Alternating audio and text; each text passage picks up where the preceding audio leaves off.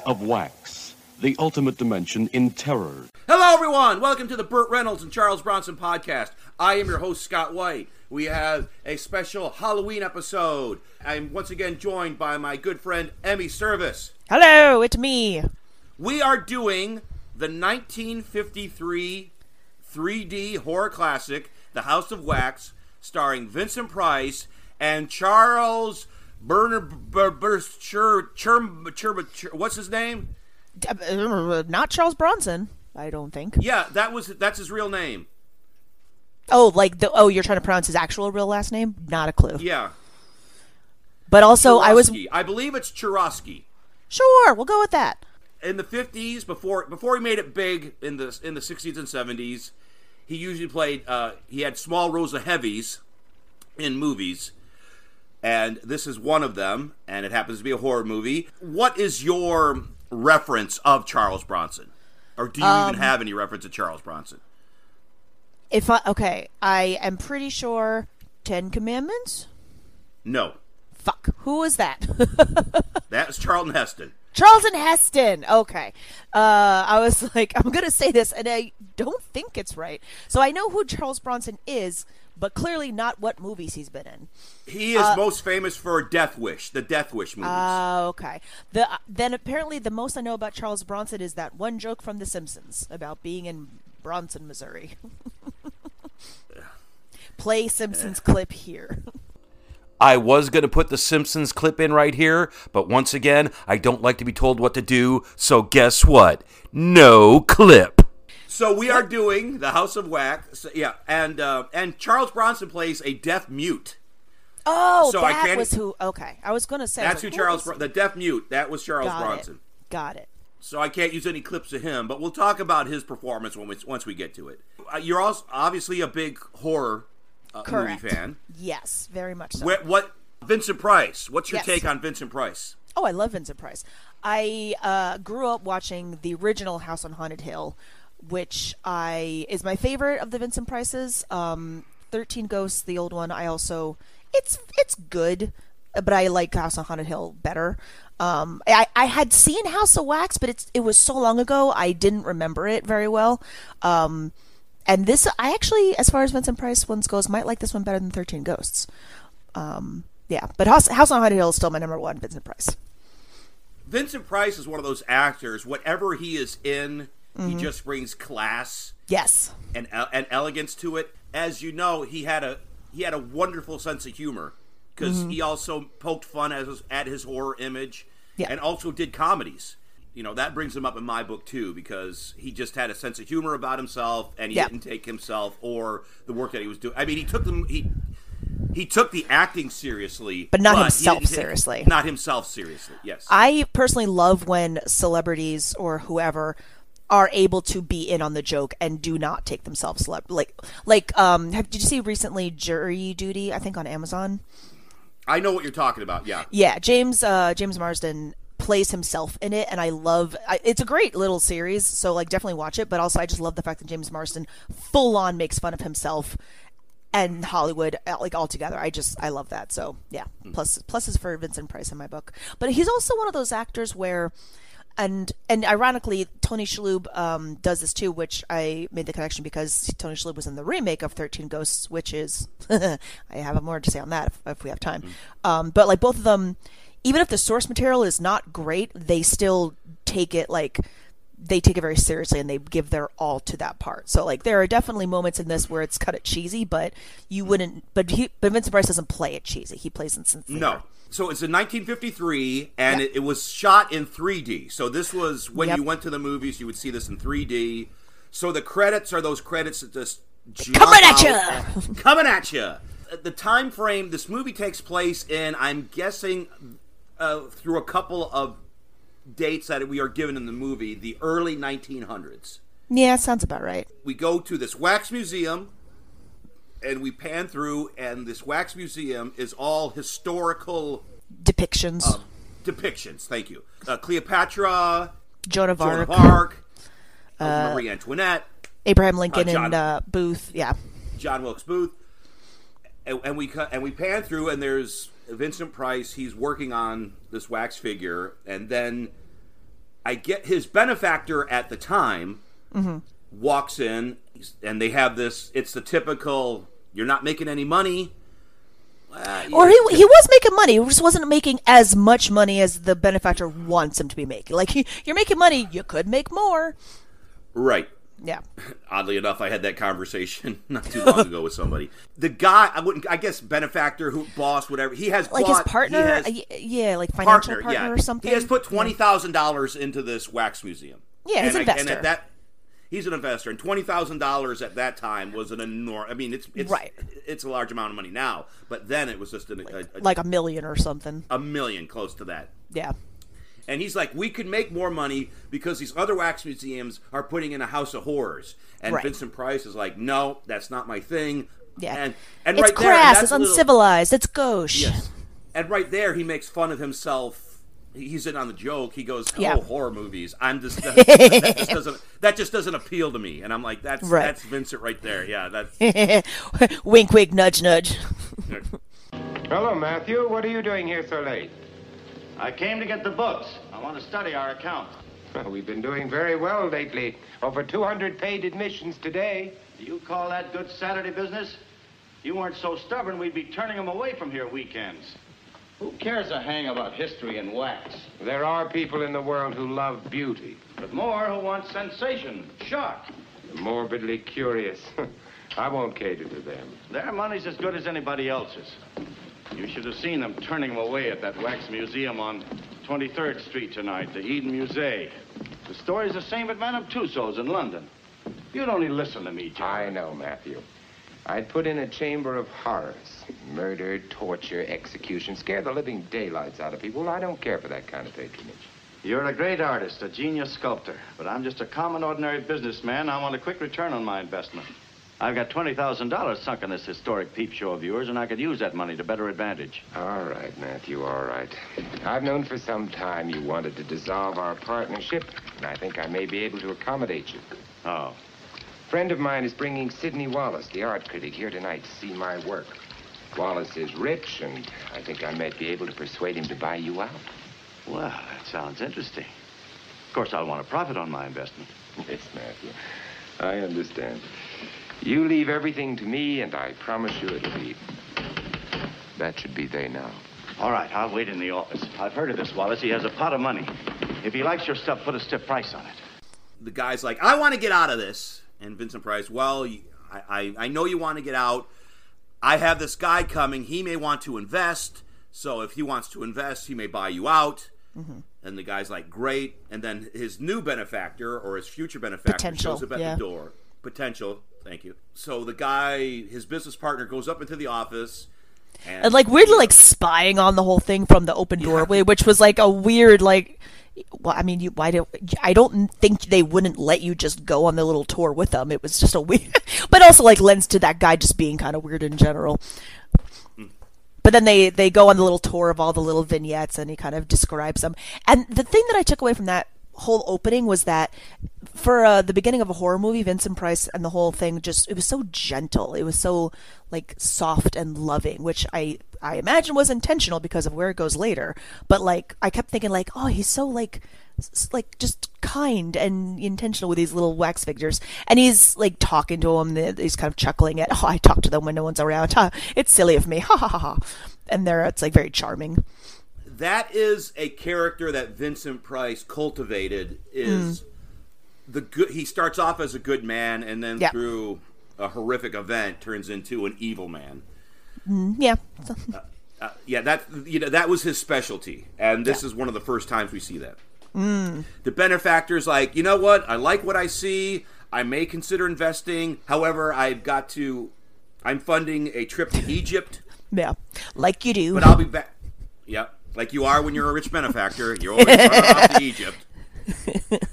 He's like, I'll be back in three months and we'll talk about it. And Vincent Price is like, Oh, thank you, I appreciate that. And then they Yeah. leave. problem solved end of movie And then the his partner comes back down and is just like, "Well, I heard the whole thing. Three months isn't going to work for me." And And Vincent Price is like, I don't know what we're going to do. It's either that or no. He's like, I don't have the money to give you, and he's going to be back in three months. What are we going to do? And then the guy goes, Well, you know how flammable wax is. this this scene goes from zero to eighty. Like I. I like I th- when he says that first thing of like, well, you know, there's a easy way we could both walk away with a bunch of money, and immediately I'm like, oh, that's because like I couldn't remember. I think that was the other thing about this opening scene is Vincent Price is so gentle and kind. I couldn't remember like how does he turn to the crazy person, and then I remembered, oh, this is why, because this guy. Yes. Yeah. I did remember this. I did remember this. And the guy's like, We torch the place, we collect Yeah. the insurance money. And Vincent Price is like, No, because Vincent Price is re- refers to his works of art as his children. And we literally just spent children." like we spent like 10, the first ten minutes just watching him with these wax figures. So we already that and they did a good job of setting that up. So we immediately know how how painful that would be to do this because now we see this relationship that he has with the wax figures. So immediately we're like, oh, don't do that. That's horribly mean. and he listens to him and he walks away. And three months later, he has a new benefactor. End of movie. Right? And he, he he sets Marie Antoinette's dress on fire. Like out of And these- nowhere. out of He's- nowhere. He's, lighting a cigar, and he's just like, and these things go up immediately. almost immediately. And he's lighting him up, and Vincent is trying to put him out, and and they get into uh, they get into some they get into a scuffle. It's literally the next five minutes is this is the benefactor like striking matches and putting things on fire, and Vincent Price trying to put them out, and then they start punching each other, and then Vincent Price uh, gets like knocked unconscious at one point, and then the other guy like goes into the workroom, and starts throwing like the wax or paint thinner or whatever it is everywhere, lights it more on flame, and it's like and it's five whole straight minutes of just firefighting. It's a very effective scene because one, as you said, we set up how important these Yeah. things, things these figures are to him. So Yeah. just to see him melting away. Yeah. But the max, but the the wax melting away, and this being, I'm guessing, one of the few movies shot in color up to that time. Yeah. It looks like they're crying when the when the wax melts yeah. away. So that it was a very effective. It was effective. Yeah. Yes. It probably the scene probably get- went on a little bit long for me. Like it probably didn't need to be five whole minutes, but but it was still effective because I felt you you feel bad for Vincent Price because he's looking around and he's like devastated. However, the laws of physics cease to exist in this house because they're standing amidst so many flames and like neither of them seem to be affected by the heat which is a common and- theme later Another uh, what we get is this being the 1900s. yeah The house is being heated or lit oh by yeah gas. yeah yes that's right So there's so gas is flowing while these flames are going. And there's certain scenes where you look and it's obviously a stunt man for Vincent Price. sure But there but there are scenes where he is in there with the fire. And the final scene before the building blows, Vincent Price runs and it's him because you see his face. He runs under this doorway and then the balcony above that door collapses. So that was Vincent Price doing his Mm-hmm. Wow. own stunt in that. That was a good stunt. And then as the, the gas explodes and the whole building goes up in flames. Yeah. And Vincent Price died, and that was very sad. And the benefactor got the insurance money. End of movie. Movie. That's the last of those jokes I'll make.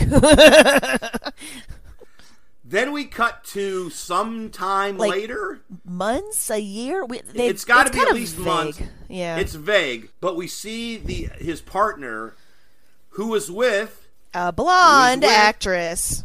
Who is I wish I could tell you because she looked familiar, but I couldn't place Morticia. Addams Oh, from the shit. Addams Family. Oh, that's what. Oh, yeah. Carolyn she- Jones. Okay. Carolyn Jones was a blonde in real life, and she wore the black wig on the Addams Family. So Wow, I did not put that together.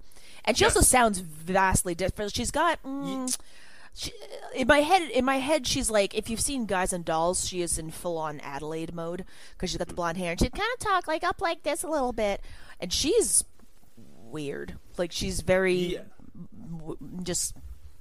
well, it's more apparent in the next scene, but she's like callous. It- she's a, we- she's a ditzy gold digging blonde. That's all she is. no character And- development.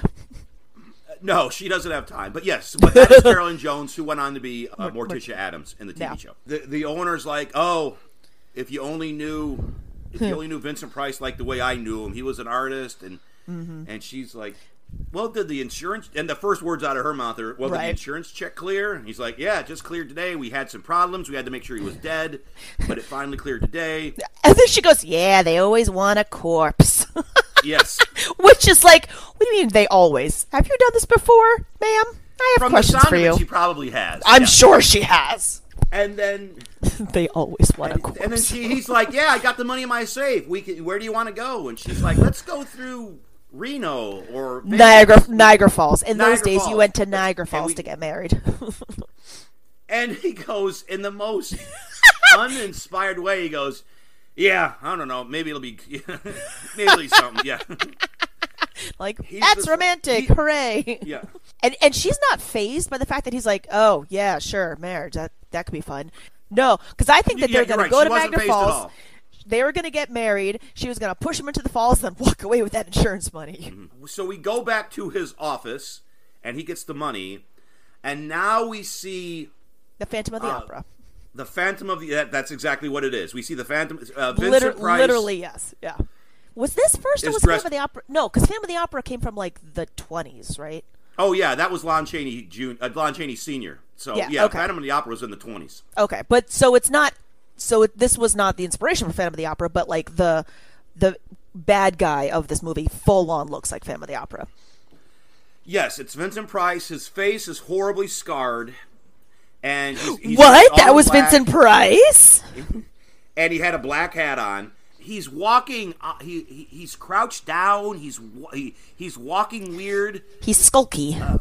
He goes into this, and when this guy and apparently this guy has no no, usually you don't- no peripheral vision whatsoever. no not peripheral vision. He's right in front of him. He's got no, no vision. Yeah, no, he just full on like peripheral vision, but no, this guy is right in front of him, and Vincent Price. But they do that slow where a hand comes up from behind the chair Yeah. and puts it. Let's take in mind these are 1953 audiences. So Sure, sure. It Uh, terrifying. it- it- I'm sure it was at this point. He turns off the light and he strangle he he strangles him unconscious, I believe, with a cord. It. it I wondered about that because honestly, I couldn't tell. It, it, he he either strangles him unconscious or he strangles him to death. It's one of those two, but it's. I Yes. didn't think it was clear, but this will be important in a moment because then be. he yeah Because then he takes a longer piece of rope, and so these are the 1900s. So these are the elevators. They're Like in open cages. metal bars, They're, they're- yeah. yeah. they're o- in open metal cages. There's no safety. It's like you can open doors when the elevator isn't on the floor. It's just Yeah. that's just how they were built back then. Sure. And he ties the rope to one end, and then ties the rope to his neck, and then throws him down the elevator shaft. And it looks like he committed suicide. And once again, we're, we're looking through this through 2023. So 20. Uh, this is what. So this is yeah, This movie is 70 years old. So audience at the time would just just the way that body hit and Yeah. snap and they show because usually in movies like this you you see the you you don't see the end result you see the person getting thrown out of the elevator with the rope around its neck and then and you might hear like that see it. snap yeah Exactly. yeah but Yeah. we see this and then the cleaning woman sees it and she screams and then vincent price go and he, he takes the money too he takes it. Yeah. i thought that was funny too he's lying on the floor and he just goes through his pocket he takes his wallet i thought that was kind of funny I mean to be fair that was his insurance money first that was his But- insurance money yeah so like was it stealing or was it just claiming what was his but but that's you why wouldn't I want wasn't to. You wouldn't want a misdemeanor on top of that murder charge. I mean, at that point, you're already going away for a while. Yeah. Um, but it, but it's very unclear whether he, uh, the benefactor, was already dead or if falling down the elevator shaft, like broke his neck in the fall.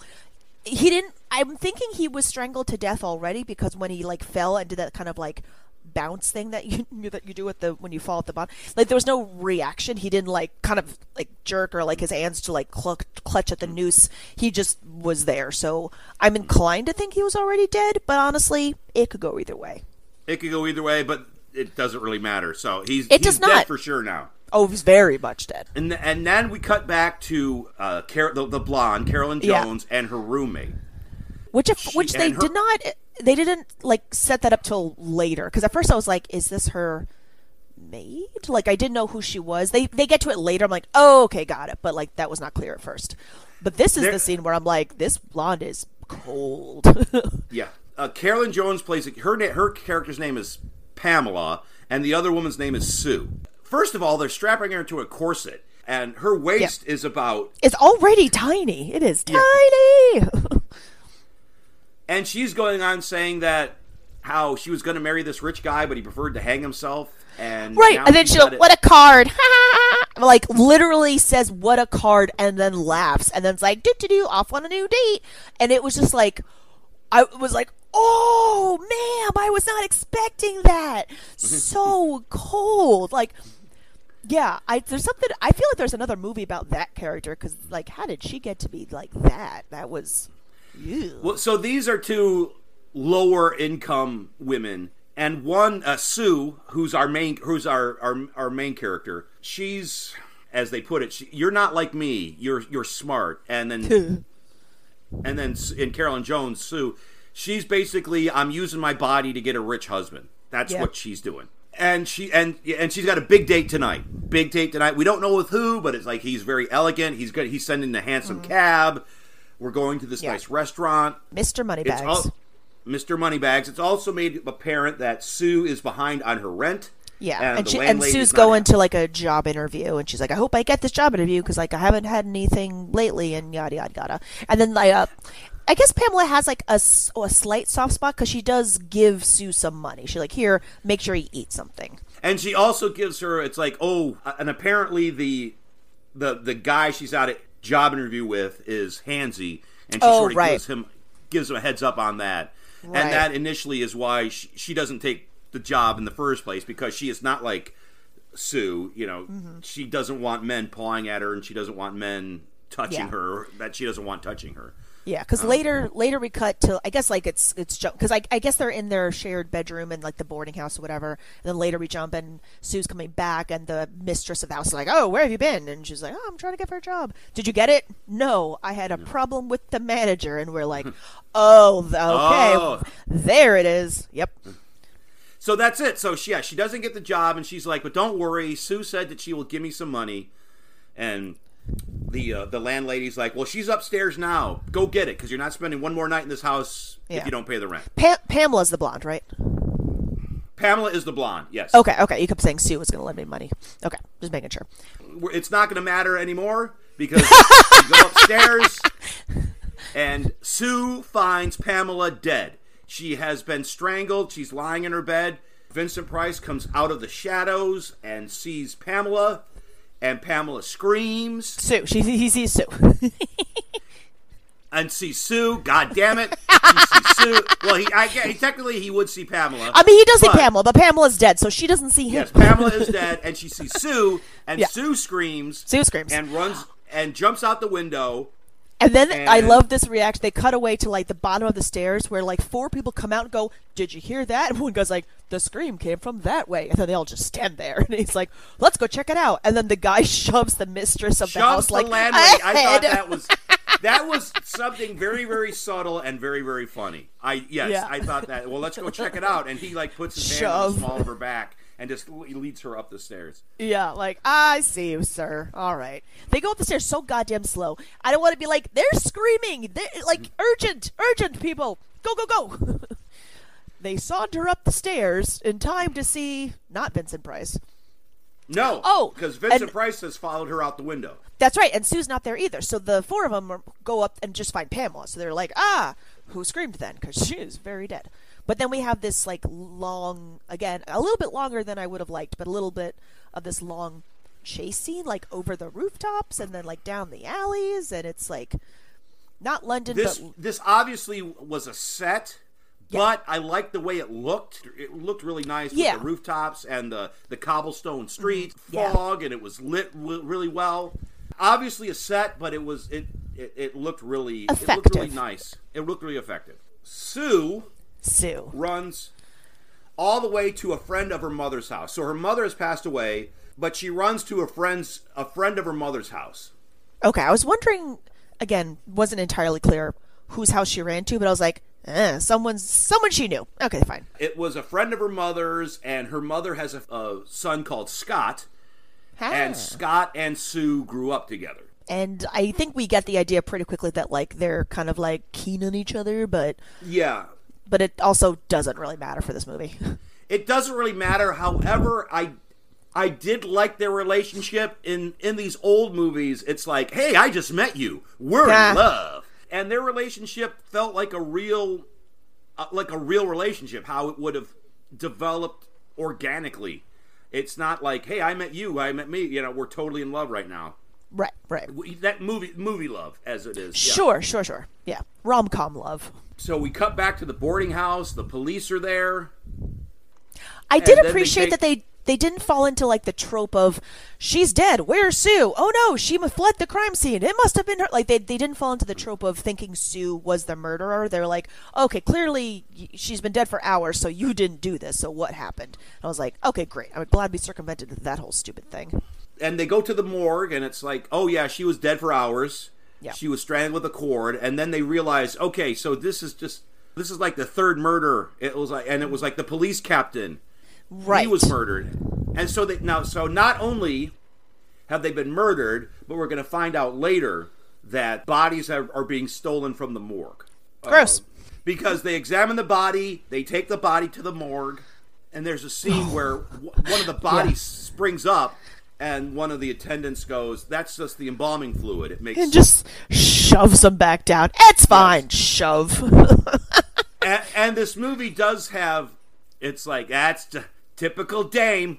Always wants to get in the last word. Oh my that- god, and- that made me cringe so hard, and I had to mm. be like, I, fifties humor, I get it. We've come a long way since then, but also, Jesus Christ, uh, Vincent Price is there. He steals Pamela's body from the morgue. He lowers it down to his two assistants, and they're off. And then the next day, we go to the police office because the next day, Pamela uh, Sue has has, collected herself, and now she's telling the cops what happened. And they're sort of chastising her. It's like, why didn't you come last night? And they're like, well, she wasn't, Like- you know. I had a day.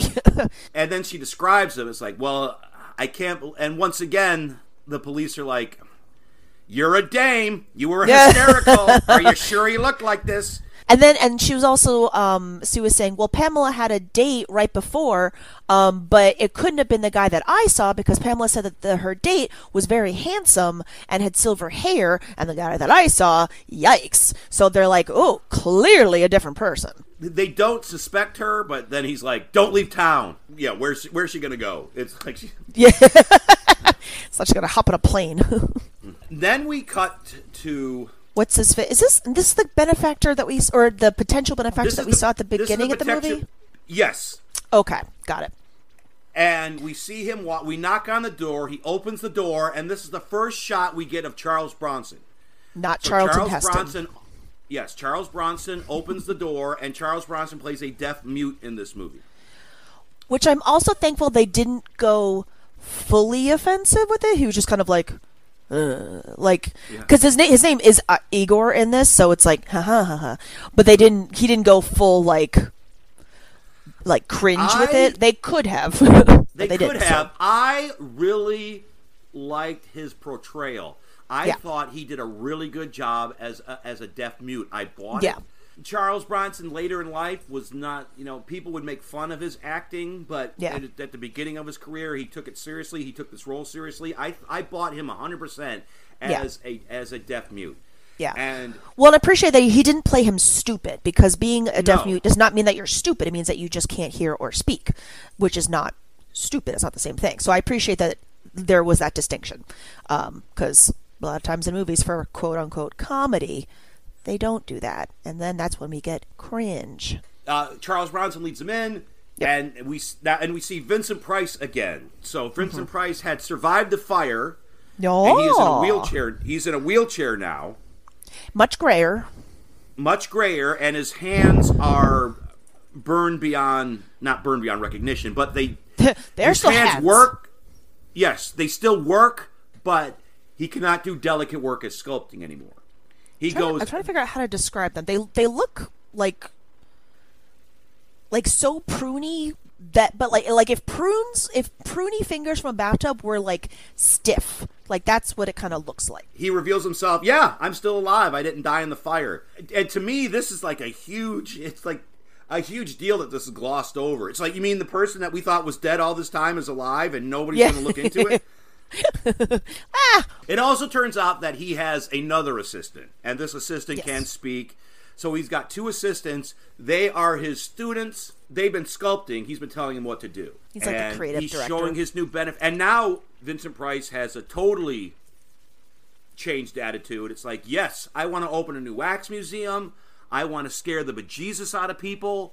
Give the the people what they want. benefactor's Mr. Wallace. Professor. It's so good. Oh, forgive me.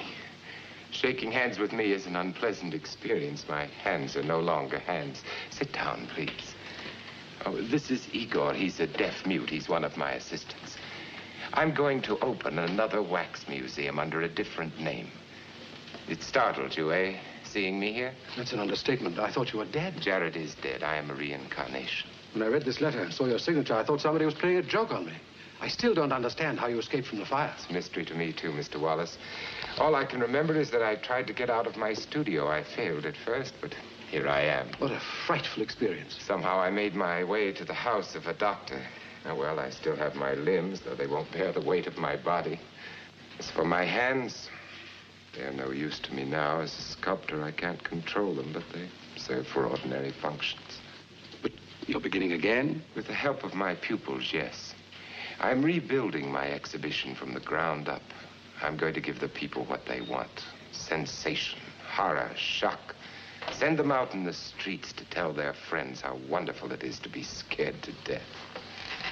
Let me show you one of my subjects. Do you recall the case of Kemmler, the first man to die in the electric chair? Yes. Igor is working on a model of his head. He has a strange obsession, this mute of mine. Every head he models takes on the shape of his own face. and, and and Vincent Price gives these long speeches, but you don't mind because he, you know because of his voice and his you know his panache, the way he he delivers it. It's just it's just He's one of beautiful the the way he does he's does one it. of those actors that like I would listen to him read a phone book, like just the Exactly, tone of his yeah. voice and the way he speaks. Yeah. Yes, he leads them through uh, Another, the uh, factory. Yeah, now we've- he's got the new like show, uh, floor show kind of thing, and like the new depictions now are of like horrific deaths through history. So still historical, but like now it's more gruesome. But not only that, what he wants to do is he wants to open up recent deaths. Right, right, right, right. and that there's going to be a special room where it's like if you read about that death in the paper, you're going to see it here in the wax museum. Yeah, scandalous. And their lab is downstairs, so they go downstairs and we see this giant bubbling cauldron of wax. and he shows him how it works. It's, we coat the body in wax before we put the hand and the heads on, and, and so we and that once again that's going to be. That's It's a gonna go in the we uh it's they said like we uh we coat the the mannequins, the dummies in wax. This is how we do it because they're mannequins, they're dummies. Wink. Wink. We believe this. We don't believe this.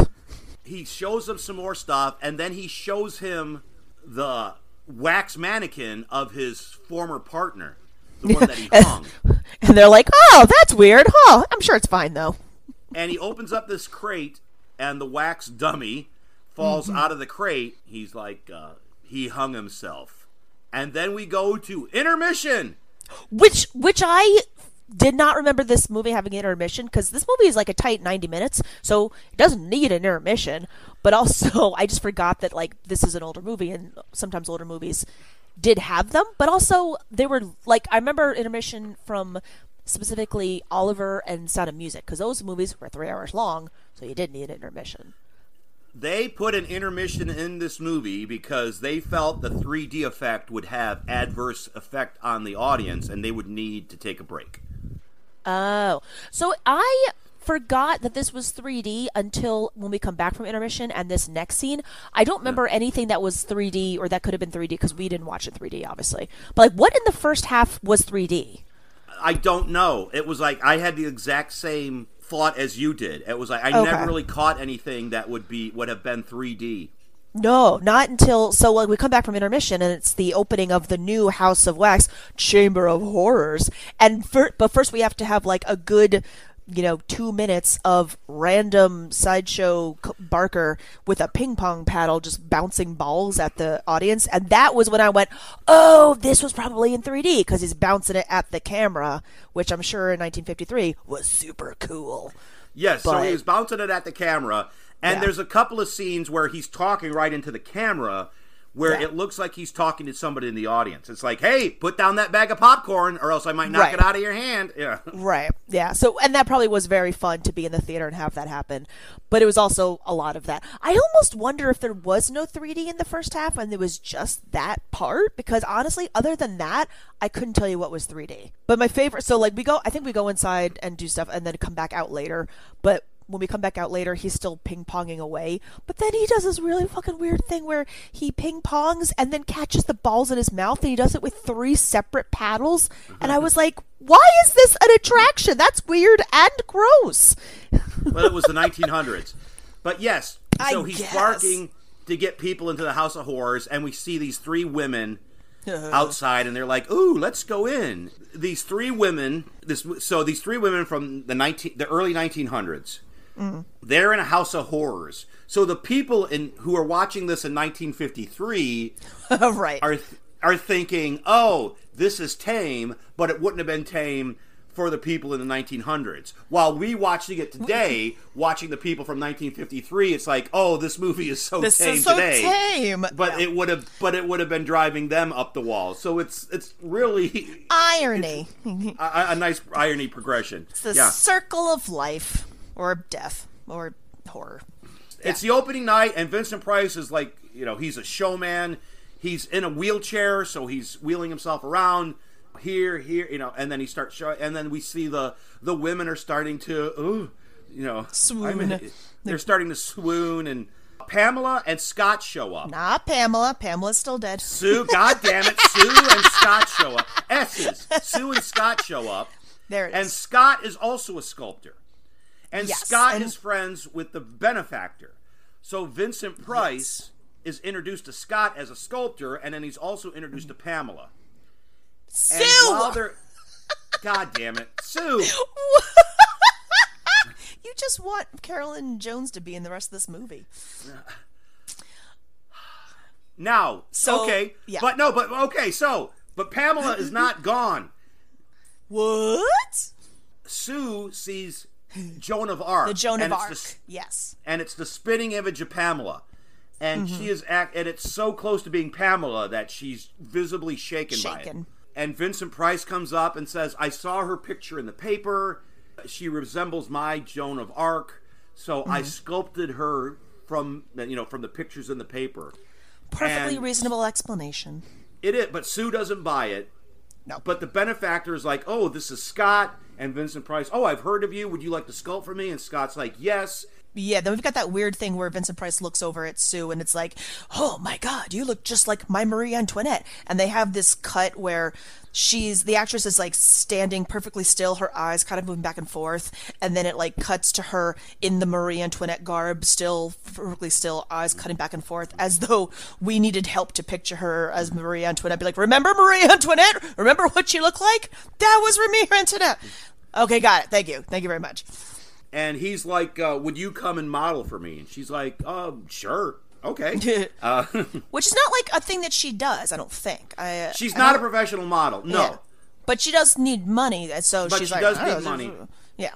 And Vincent Price excuses himself. It's like I'm very, very tired. And then Scott and Sue leave, and then we Well, see the well- Barker again. No, well, before that, they uh, goes through some more of the exhibits, and there's like the someone like the first person that was executed by uh, electric chair, which was like, oh, that's kind of that was kind of macabre. Uh, but then also they do have the vignette of the ex benefactor hung in the the elevator um, shaft. Yes. So they did have that there, which is like, mm, that's a choice. and then Scott and Sue leave, and then the the, the paddleball guy is there, and he Yeah, catches oh my in the- Now during this, one of the three women have fainted. In a very very comedic way because it wasn't like Yes. a ah like a swoon to the floor she just full on like eye crosses and just tilts forward completely It's one of those Which- where there were obviously there was like a mattress, in front of her, Oh, a bit, and full she on. just uh, But it was it was so out- funny because it's like so unladylike and like considering it was the 50s movie in the like the early 1900s time era, it's like the most unladylike for someone to faint. because yes, because at in the front of the wax museum they had a belly dancer and it was motorized Oh, yeah, and her hips were moving and she's like i bet i could do that and they're like stop. Right. no you can't. Stop moving your hips. You could never do yeah. And then we go outside and she sees the the paddleball guy catch three balls in his mouth. That's yeah. Uh yep. yep and then she passes out again. Yeah. and then which- and then it's it's it's very comical and so this movie it's it it's uh, a, it's got nice horror features to it but it also has it's got peaks and valleys, peaks and valleys. Yes. It, like yeah. it's got good pacing we go Yeah. to sue she's getting ready for bed her her best friend somebody snuck into her room and tried to strangle her she saw this guy so before she goes to bed she opens her window wide open and then goes to bed vincent price has followed her home and at this point we're not supposed to know I mean, anybody who knows anything about movies knows that this is Vincent Price. Right, But- right. But as as far as the movie like logic goes, Vincent Price, the sculptor, is in a wheelchair, so it couldn't possibly be also Vincent Price, the murderer. Because Right, and Vincent Price's face is intact, and this guy's right. face is, is fucked up. not Now, yeah. So yeah.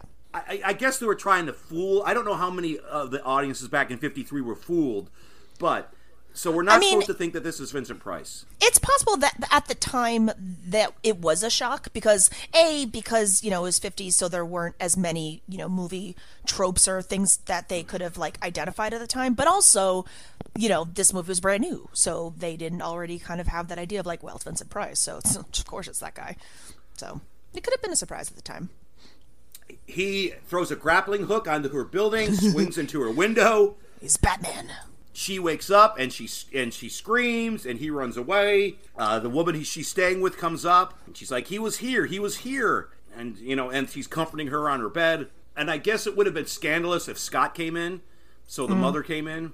And It was it, it was interesting that like Vincent Price comes in with a grappling hook to just like check on her, but then just leaves.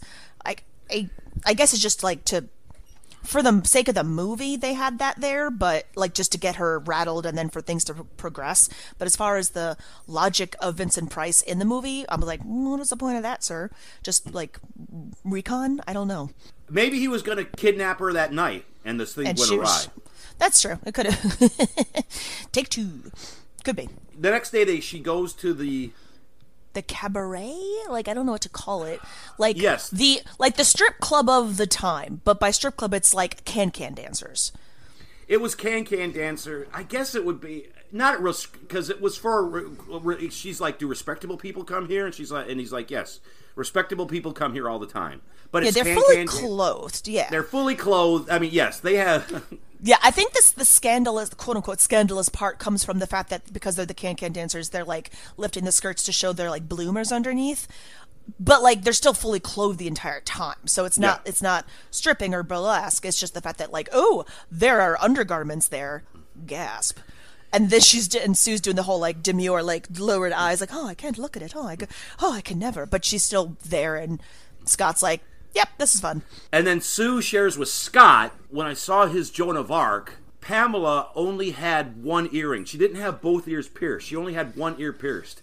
And that ear was pierced on Joan of Arc. How would she know how would he know that only one ear was pierced? And he's like, "Well, he's seen pictures, he's an artist, that's a, he's trying to talk her out of it and she is mm-hmm. absolutely sure that there is something going on." Which is also, again, I understand that, like, as far as the movie goes, they need a hook to keep this going. But for the time of the 50s and then the time of the early 1900s, would a lady have one ear pierced? Like, I that seemed like a very strange thing for this for Pamela to like that be the that be the thing that was like the reason why it was definitely Pamela because of the It's one never pierced ear. really explained, but she just Nah. said she only pierced one ear.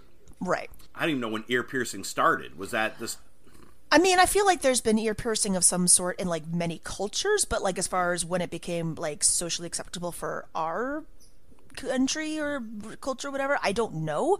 But also, like one ear piercing is not.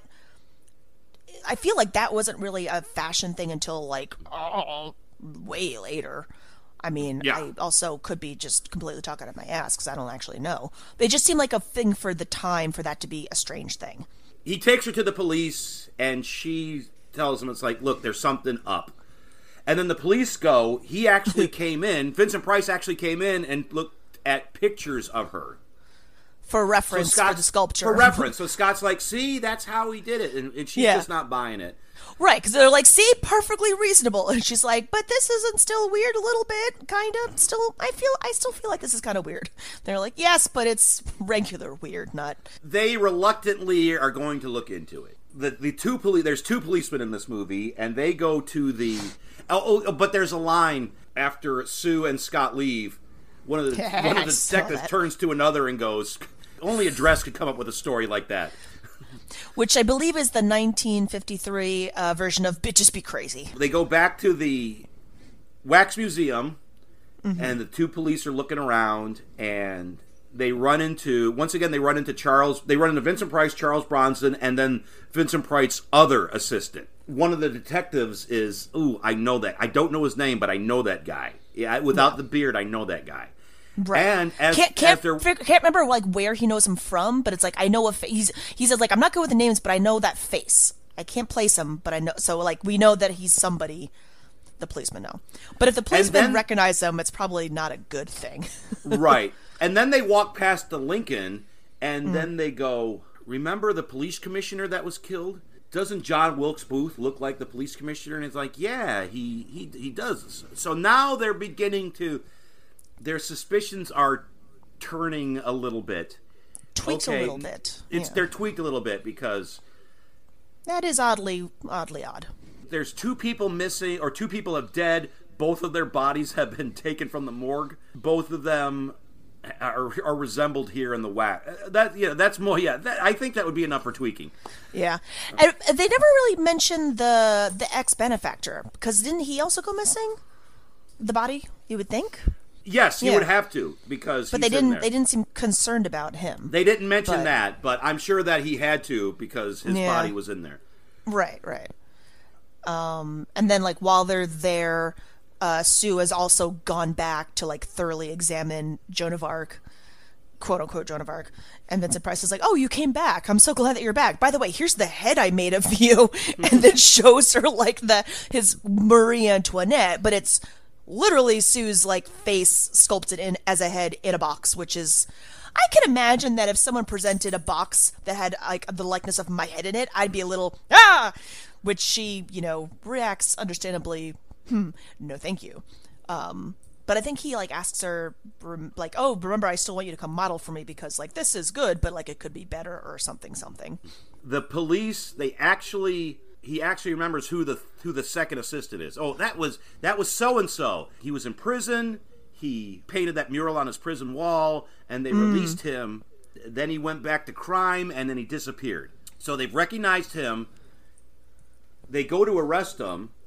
They go to his house, and they find the wristwatch Right. of the police chief who has disappeared, or you know, who hmm. was murdered right. and they and they drag him in, and he is an alcoholic. He's like, you know, what happened to so? You know, where did you get this watch? I found it on the L, which is an elevated train. So they had elevated trains back then. You know, which line? Sure. I well, they must have. He goes, I found it on the L. He goes, which which line? The the the B line. It's like, what? Mm-hmm. and he's obviously lying, but he's obviously going through the DTS because so now so here's an interesting here's something I found interesting. This is a remake of a movie from 1933. In the movie in 1933, the guy was a heroin addict oh. and they used heroin. Now, since between 1933 and 1953, they invoked the movie code. Hmm. So they couldn't use heroin anymore. So they changed him from a junkie into a Junkie. A drunk. But if you watch these, if you watch a lot of movies from like the 30s and 40s, they mention morphine and cocaine and mm-hmm. heroin because like that was snuff. I didn't realize that this was a already a remake. I thought that the the Vincent Price House of Wax was the first one. No, no, There- this is yeah. a remake. Yeah, remake from the 30s. Ah, okay, so there are three of these now. There are three of these. The first one's not called House of Wax. I forget what it's called off the top of my okay. head, but it is a remake of that. movie. Um, so we cut back to uh, the the House of Wax, and Scott is there, and he's sculpting, and Vincent is telling him he's sculpting his face, and he's and this is obviously a comment on his life. He's like, no, no, make make the jaw wider. The, li- life has mistreated this man. You know, you know, show it on his face, and Yeah. and then Scott lets it slip like, "Oh, Sue's gonna come by. I'm gonna. ta- it's her birthday. I'm gonna take her out tonight." And Vince is, you know, Vincent is like, "That's great, but before you go, could you please run to the florist? They're doing an arrangement uh, for one of the exhibits. Can you just go over there and check?" So he's doing this to get him out of the picture. So he leaves, and then Sue shows up, and she's looking for Scott, and she's walking through, you know, all the exhibits. And while this is happening, Charles Bronson is following her. There's a scene I know it was supposed to be dramatic, but it's where there's this, this row of heads, and Charles Bronson has put his head up there, and I know it was supposed to be creepy, but it was just it, was it was just funny. I think it's also partially because um, one of the heads, to me, it, I thought it was funny because it looked kind of like uh, if you know the Twilight Zone, the uh, the dummy episode with the Jerry the dummy. They look kind of like an older Jerry head, so it was just kind of it was just funny. Yeah, I. Because he also, because Charles Bronson, I don't know if it was the makeup for this movie or that's just his face, but he looked kind of like pro uh, Cro-Magnon guy. So it's No, just, no, he- yeah, he's definitely It's- made up to look uh, sallow. His face has a, yeah, yeah. There's definitely Yeah. makeup on. Uh, like a thick kind yes, of brow he's made thing. up to look yeah. that way. So he follows her around, and she finally gets to Joan of Arc, and she peels the wig back, and she sees the blonde hair, and it's like, oh, it is Pamela. And then Vincent Price is there. Mm-hmm. Yeah. I Yes. knew you would come. so through this whole movie, whenever he was out and about in public, he was it was like he was deformed. He was he was hunched over and it didn't look like his legs worked right and that was just the way he moved. At this point, he stands up from his wheelchair and he walks perfectly fine. yeah, gasp! Uh, his hands are still fucked up, but he walks perfectly fine. And she tries to out, run out, and Charles Bronson is blo- blocking the door. And then she does the typical. So Vincent Price grabs her by the shoulder. She does a typical woman, uh, uh, uh, and where Vincent Price has made a waxed face for it. So she busts the wax, and it's it's actually a very effective moment in the film where she, you know, she's busting his the the wax on his face, and the face just falls off, and shows you know his real burnt face, the man who's been following her around all this time. So, but the interesting thing is because I I think the assumption that we're supposed to make is that when he's skulking around the darkness in his Phantom of the Opera getup, that the wax monster face is like a mask, but it's actually that like the good face is the mask, which is which was interesting because I that I actually forgot about. So I was like had a moment of ah because I it was genuinely just surprising when the nice face was You know what? I Torn to pieces. uh, that that's a very good point. Most when most people wear a mask, it's not an ugly face; it's a good face. That is the mask. Mm-hmm. So you got to beware. You got to beware of those people. oh Like a dame, she passes out. What a typical broad. How dare she faint when faced with murderous murderers? And Also, I'm backtracking slightly, but I I will say this is a very nitpick. But in the beginning of the movie, when nice Vincent Price before the fire is telling the potential benefactors how he makes his wax figures and like the painstaking uh, procedures he does to like uh, place each strand of hair into warm wax and so it looks like a real. But then later, Sue just like p- peels the entire wig off of uh, Pamela's head, and I'm like, wait a second. Either he's gotten shoddy with his crafts work, or he just was fucking. it was her the whole Charles. Bronson. He's cutting So- corners. he's cutting corners. You know how those. You know how oh, those deaf never, are. never outsource. Um, and while this is happening, we cut back to the police station and drunk. and by take her downstairs, we mean Yes, he kidnaps kidnaps her her. downstairs, and we cut back to the police station, and Yeah. Drunky McDrunkard They're basically waiting him out. They're like, eventually, you're going to just be so like this shaky they got that this, you just they've can't got take this it bottle anymore. of booze in front of him, and he's pouring him a glass, and he's drinking, and he's like, "Okay, I, I didn't kill anybody, but Vincent Price, he would kill him, and I would just take him to the and we turn him into wax and Can't stand it.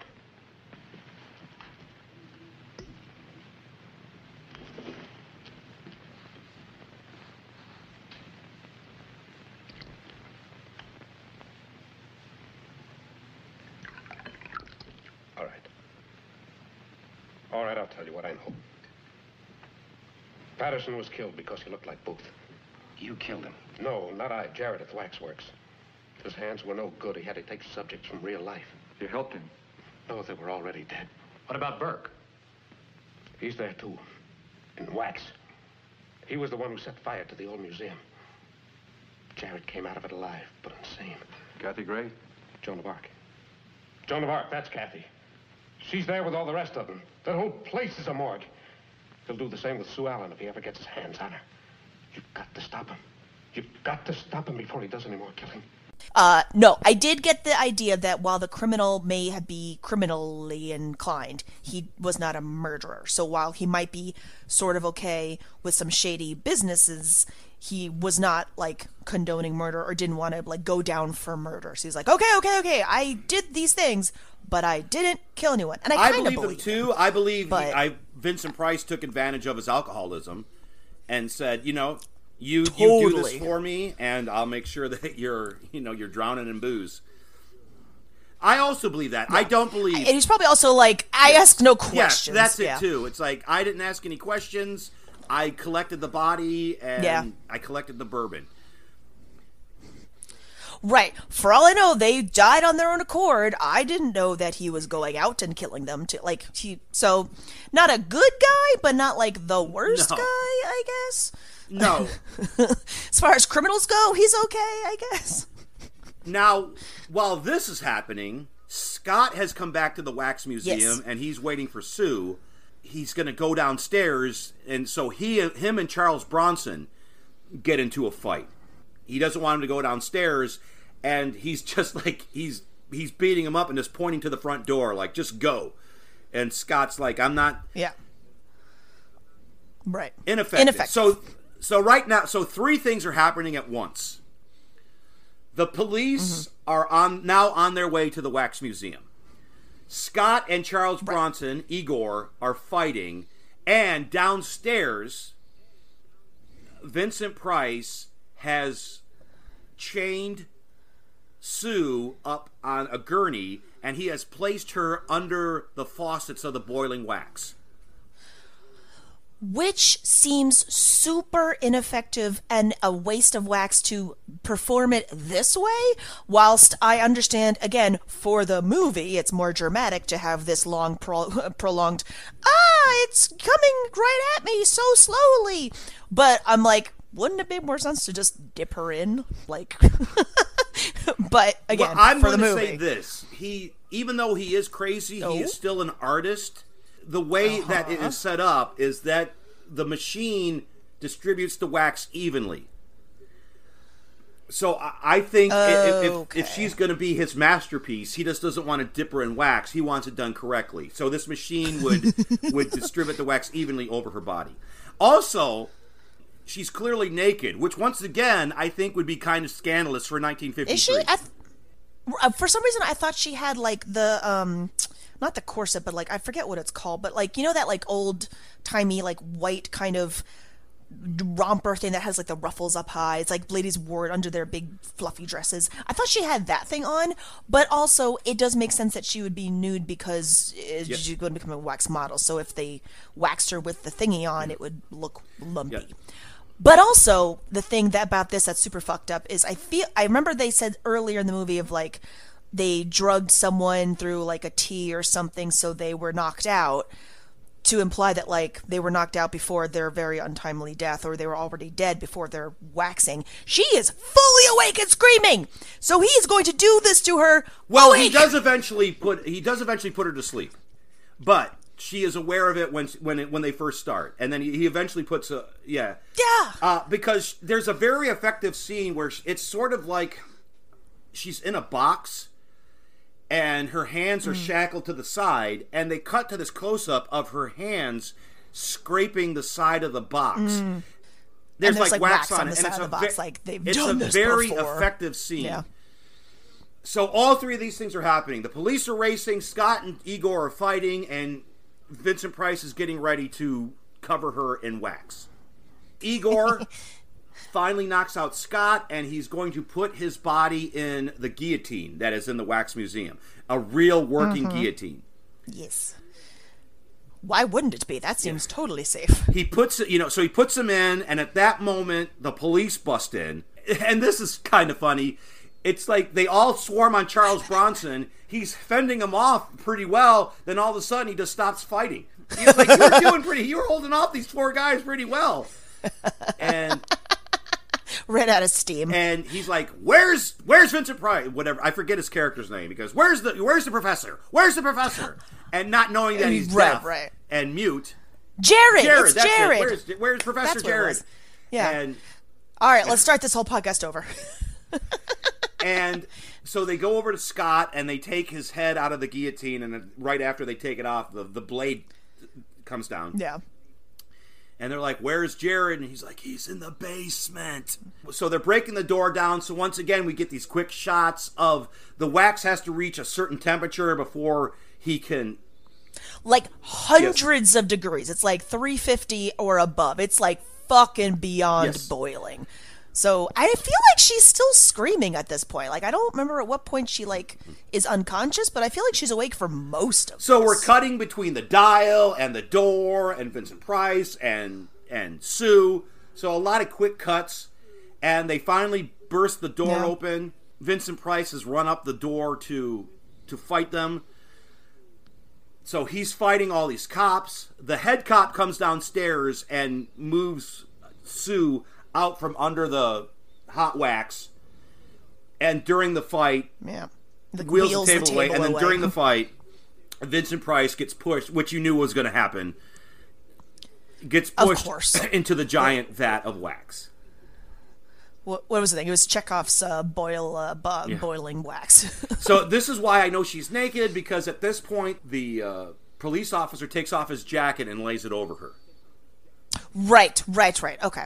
Yeah, I guess for what I, my, I guess my mind just filled in that lady romper thing because I yeah uh, makes sense. But also, it just occurred to me this is now two movies where uh, Vince, two Vincent Price movies where there is a death of someone falling into a big vat of liquid liquidy badness. The other one being House on Haunted Hill, where someone falls into a lake of acid because of reasons. We'll just leave it there. Uh, Spoilers. then we go to the the prologue, Uh, epilogue. no, sorry, epilogue. the epilogue, and because she goes, we go to the it's- Pamela. it's like it's so like it was so scandalous of a woman being almost naked on screen like she almost died but the only thing she can say to the police officer is oh thank you for covering up with your coat it's like you almost died and you were embarrassed that you were naked it was you were almost covered head to toe in wax thank goodness nobody saw my hoo-ha Right. and my bitty bitties I mean, but also they probably did because they were out there for a decent amount of time before you got covered Yeah. up. But anyway, then like the last minute and a half of this movie is so tonally drastically different. I like had whiplash for a second because they had the moment of like, oh, do you want to keep? They have like the the Marie Antoinette head that looks like Sue. They're like, oh, do you want to keep this as a souvenir? And she's like, no, thank you, blah. And then they had the weird. I, oh, I can't remember the joke. It was so weird, but it was like of the criminal who's now in jail. Was it a sketch of him, or was it like another fake so head? There was a a, he- a wax head of Charles Bronson, and they just take it and they hold and they take it and they hold it up right up to the camera. It's like this guy's going to have a beard by the time Right. he gets out of jail. So the movie. Right, and then they're all So the movie ends with a close up of a wax head of Charles Bronson, and that's But also, why did he have a Because- wax head? Like he wasn't one of because the. Because he, the guy in the electric chair, when they sculpted him, he looked like Charles Bronson. Uh. Because uh, the guy, the first guy to ever die in the electric chair, supposedly looked like Charles Bronson. Right. So that's why they had a waxed head of Charles Bronson. Okay. Okay. And that's it. That's the House of Wax from Yeah. 1953. And you said this might be better than. Uh, 13 Ghosts. I have to, I'd have to watch 13 Ghosts again because uh, it's been a while since I've seen. I've I've watched House on Hill so many times, and I forget that about like 13 Ghosts and House of Wax. So I need to revisit 13 Ghosts before I solidify. But I enjoyed this more than I thought it would. It wasn't as cheesy as I remembered it being. It was um it was pretty like the pacing was pretty tight and I enjoyed it for the most part. It, the ending was just very again, it just the tone shift was so drastic and sudden that I didn't know what to make of that. So other than that and the you know fun sexism of the 50s which is like well you know what are you going to do at this point? Um, but overall it's a it's a fun time and i always enjoy vincent Price yes it's a fun time. Vincent price is fantastic in it. Like i said charles bronson does a really good job playing a mute. He he doesn't play it stupid as you say I, I believe it. Um, Yeah. he gets his emotions through with his facial expressions and his actions. So yeah it's a fun and once again it's a 53 movie so if you're expecting blood guts and gore you're not going to get it but that's when you get the 2005 remake that is not good but very different so i because i have seen that one also just because uh, and the best thing about that movie is the opening score. Uh, the mu- some of the music is really good in that movie but i remember it being not good. It's like a just a it they take all of this because i feel like as much as this the original or this 53 version isn't gory or graphic or horror to like a modern audience it is like nuanced and there is uh, like a plot and the characters develop and you kind of see where vincent price starts and ends up and there's a journey. Where in the 2005 one it's just like teens go t- to town and the i think if i remember correctly the whole town is made of wax so that was kind of neat but like it was just crazy person crazy guy is just crazy and just does no this to, there's like there's no was reason Texas behind there's no reason behind him doing it It, exactly. It's just like he just that's just the crazy guy in that town that no one goes to. So it's like if you want that kind of thing, or if you need more actual blood and guts in your House of Wax, sure. But it's very generic, and like Paris Hilton is in it, so l- take that as you will. I think Jared Padalecki's in it too, which is. Uh, if you like Jared Padalecki, then sure, watch it for that sense. But it is by no means I know it- it- it's not a must see. Like if if you have a list of horror movies to see, the the 2005 to House of Wax is not not one of them. All right, so we are both going to recommend this movie. It's it's fun Halloween viewing. So Yeah. Emmy, what do you want to promote? Anything? Um, if you are in the Boston area and it is if it is still the month of October where you are, uh, then come down to the Rising Square Theater. We've got a ton of fun events going on. It's our 10th anniversary of ComedySportz, so we're doing some fun uh, alumni events and uh, special top acts. We've got a spooky Halloween match on the 28th, 29th, whatever that Saturday is.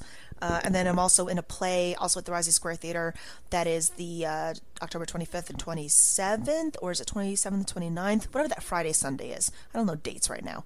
I should look at a calendar. Um, pretty much anytime you want to find me perform, I'll be at the Rising Square Theater. Um, and also get your COVID booster because I just got mine today. So All right, that's it. I want to thank Emmy for doing this, and we'll hear every we will we'll hear everybody. We'll see everybody. We won't even see them. Just tune into the next Burt Reynolds and Charles Bronson podcast. That's it.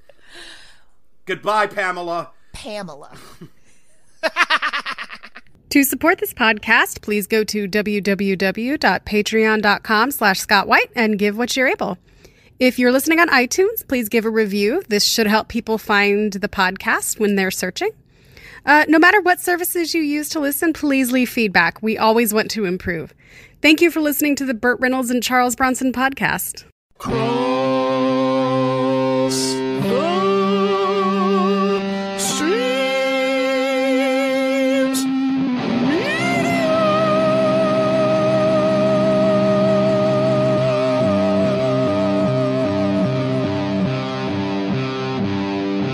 has been a Cross the Streams Media Podcast.